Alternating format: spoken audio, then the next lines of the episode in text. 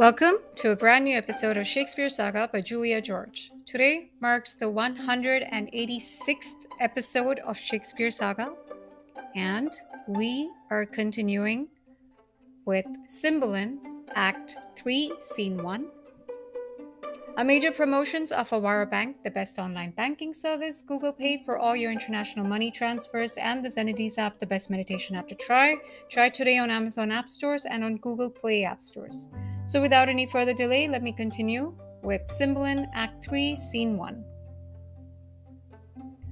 Enter in state Cymbeline, Queen, Cloten, and lords at one door, and at another, Caius, Lucius, and attendants.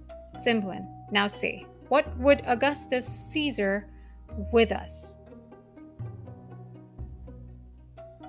Lucius, when Julius Caesar, whose remembrance yet lives in men's eyes, and will to ears and tongues be theme and hearing ever, was in this Britain, and conquered it, Cassibelan, thine uncle, famous in Caesar's praises no whit less than in his feats, deserving it for him, and his succession granted Rome a tribute, yearly three thousand pounds, which by thee lately is left untendered, Queen, and to kill the marvel, shall we be so ever? Cloten, there be many Caesars, ere such another Julius, Britain's a world by itself, and we will nothing pay for wearing our own noses, Queen. That opportunity, which then they had to take from's to resume, we have again. Remember, sir, my liege, the kings, your ancestors, together with the natural bravery of your isle, which stands as Neptune's park, ribbed and paled in, with rocks unscalable and roaring waters, with sands that will not bear your enemies' boats, but suck them up to the topmast. A kind of conquest Caesar made here, but made not hear his brag of, came and saw and overcame with shame. The first that ever touched him, he was carried from off our coast, twice beaten, and his shipping, poor ignorant baubles, on our terrible seas, like eggshells moved upon their surges, cracked as easily against our rocks, for joy whereof the famed Cassibelan, who was once at point, O Giglet Fortune, to master Caesar's sword, made Lud's town with rejoicing fires bright, and Britons strut with courage. Cloten, come there, no more tribute to be paid. Our kingdom is stronger than it was at that time, and as I said, there is no more such Caesars. Other of them may have crooked noses, but to owe such straight arms none. Cymbeline, son, let your mother end. Cloten, we have yet many among us can grip as hard as Cassibelan. I do not say I am one, but I have a hand. Why tribute? Why should we pay tribute? If Caesar can hide the sun from us with a blanket or put the moon in his pocket, we will pay him tribute for light. Else, sir, no more tribute, pray you know.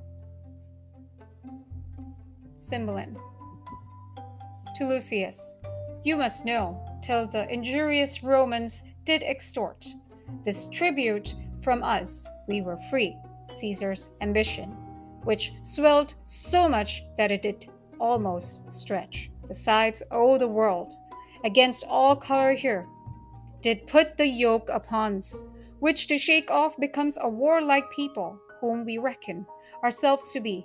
We do say then to Caesar, our ancestor was the Mulmutius, which ordained our laws, whose use the sword of Caesar hath too much mangled, whose repair and franchise shall, by the power we hold, be our good deed. though Rome be therefore angry, Mulmutius made our laws, who was the first of Britain which did put his brows within a golden crown and called himself a king. Lucius, I am sorry, Cymbeline, that I am to pronounce Augustus Caesar, Caesar that had more kings his servant than thyself, domestic officers, thine enemy. Receive it from me, then war and confusion.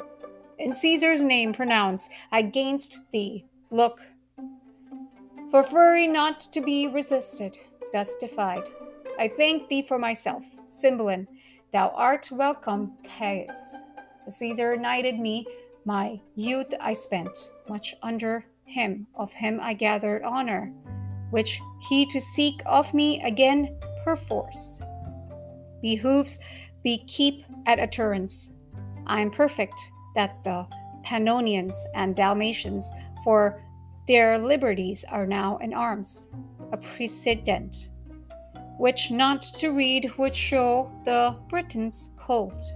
So Caesar shall not find them. Lucius, let proof speak. Cloten, his majesty's bids you welcome. Make pastime with us a day or two or longer, if you seek us afterwards. In other terms, you shall find us in our salt water. Girdle in, you beat us out of it, and if your arms, if you fall in the adventure, our crows shall fare the better for you. There's an end, Lucius. So, sir, Cymbeline, I know your master's pleasure, and he mine. All that remain is welcome. They exit. Next is Act three, Scene two. We'll continue that in another episode. Appreciate the listens. That's it for this one.